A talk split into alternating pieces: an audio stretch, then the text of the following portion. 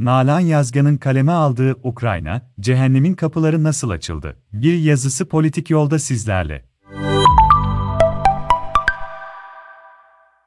Uzunca bir süredir beklenen sürpriz gerçekleşti ve Rusya ile Ukrayna arasındaki gerilim bir savaşa dönüştü. Bizleri savaşın vahşetine bir kez daha tanıklık etmek zorunda bırakan bu günlerde, dünyanın gündemi sürecin olası seyrinden tutun da, bazı masum siviller dünyanın farklı yerlerindeki diğer sivillerden daha mı masumdura kadar birçok tartışma ile dolu. Krizin nasıl bu noktaya evrildiği ve önemli aktörlerin kimler olduğu da olası çözüm yollarını ortaya koyabilme adına bu tartışmalar kadar önemli. Bu yazı dizisi tam olarak bu konuda bir çaba olacak. Bazı dış politika uzmanları Zelenski'nin ülkesini bir maceraya attığını, ve onun hataları sonucu Rusya'nın saldırıya geçtiğini savundular. Oysa Rusya'nın müdahalesine gerekçe olarak gördüğü olaylar Zelenski ile başlamadı ama Zelenski ile kriz bugünkü zirvesine ulaştı. Ukrayna ve Batı'nın son aylardaki yakınlaşmasının yaşanan gerilimi artırdığı algısı yaygın olsa da aslında en belirgin dönüm noktası 2013 yılı. 2013 yılının Kasım ayında Avrupa Birliği ile Ukrayna arasında ortaklık anlaşması imzalanması planlanıyordu. Rusya'ya yakınlığı ile bilinen Yanukovych son gün anlaşmayı imzalamayacağını açıkladı. Ukrayna finansal desteğe ihtiyacı olduğunu söyledi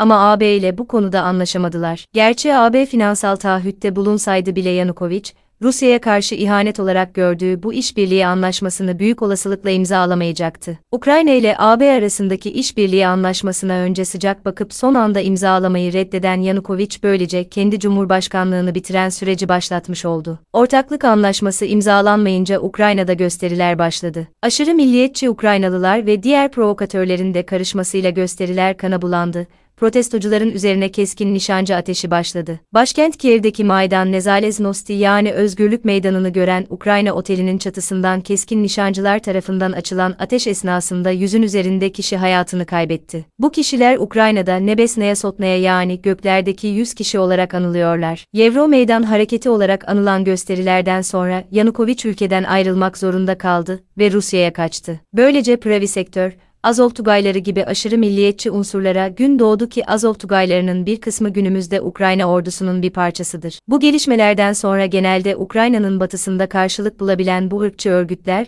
ülkenin doğusuna da nüfuz etmeye çalıştılar. Rusça konuşan toplulukların olduğu bölgelerden Donetsk ve Luhansk'ta 2014 yılında ayrılıkçı anti-meydan hareketi başladı. Bu iç savaşa Rusya da destek verdi. Tam o sıralarda da Kırım'ın bağımsızlık oylaması gerçekleşti ve böylece Ukrayna Kırım'da toprak kaybetti. Ukrayna'nın en zengin şehri olan Donetsk'te zengin kömür yatakları var. Ayrıca doğal gaza alternatif olarak kabul edilen bir yakıt türü olan kaya gazı için araştırma ve işleme tesislerine de sahip. Ayrılıkçı hareketin başlangıç noktası da tam bu tesislerin yakınındadır. Nüfusu 4 milyonun üzerinde olan Donetsk ve nüfusu yaklaşık 1 milyon civarında olan Luhansk'ta çatışmalar başladı ve binlerce insan hayatını kaybetti. Donetsk'teki havaalanı, stadyum ve şehrin altyapısının bir kısmı yok oldu. Şehir kuşatma altında kaldı. Donetsk ve Luhansk'ta ayrılıkçıların ciddi toprak kazanımlarından sonra ateşkes sağlamak ve politik çözümün temellerini atmak için Minsk müzakerelerine başlandı. Sırasıyla 2014 ve 2015 yıllarında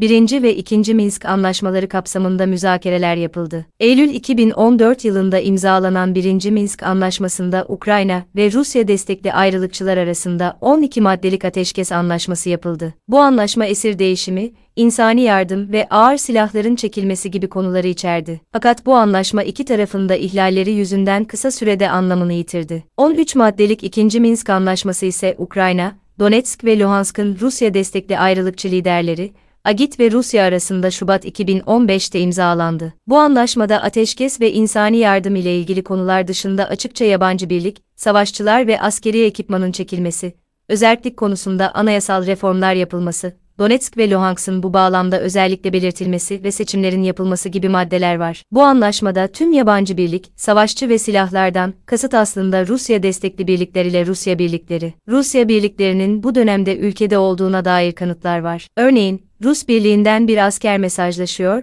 ve aslında biz sınırın öbür tarafındayız diyor ama telefonun jeolokasyon kayıtlarından sınırı geçtiği ortaya çıkıyor. Resmi uydu kanıtları da olduğu halde Rusya orada zaten bulunmadığını, bu maddenin Rusya'yı bağlamadığını ifade etti. Şimdi de Rusya, Ukrayna'yı suçluyor ve kendi uygulamadığı Minsk anlaşmasını Ukrayna'nın uygulamasını talep ediyor. Sonuçsuz kalan bu anlaşmaların akabinde Donetsk ve Luhansk'taki olaylarda 10 binin üzerinde insan hayatına mal oldu. Bölgeden kaçan insanların çoğu Batı ülkelerine giderken bir kısmı da Rusya'ya gitti. Bir süre sonra belli ölçüde detant oluştu ama Donetsk ve Luhansk bölgeleri abluka altında kaldı. Bugünlerde Minsk'i uygulamadığı için suçlanan Zelenski ama Minsk anlaşmalarını uygulamaya geçirmeyen, Rusya ile asla uzlaşmayacağız, asla anlaşmayacağız çizgisinden taviz vermeyen Petro Oleksiyevich Poroshenko'dur. Bu da ortaya koyuyor ki süreçteki Ukraynalı liderlerin ve siyasetçilerin rolü irdelemeye değerdir. Bunu da bir sonraki bölümde ele alacağız.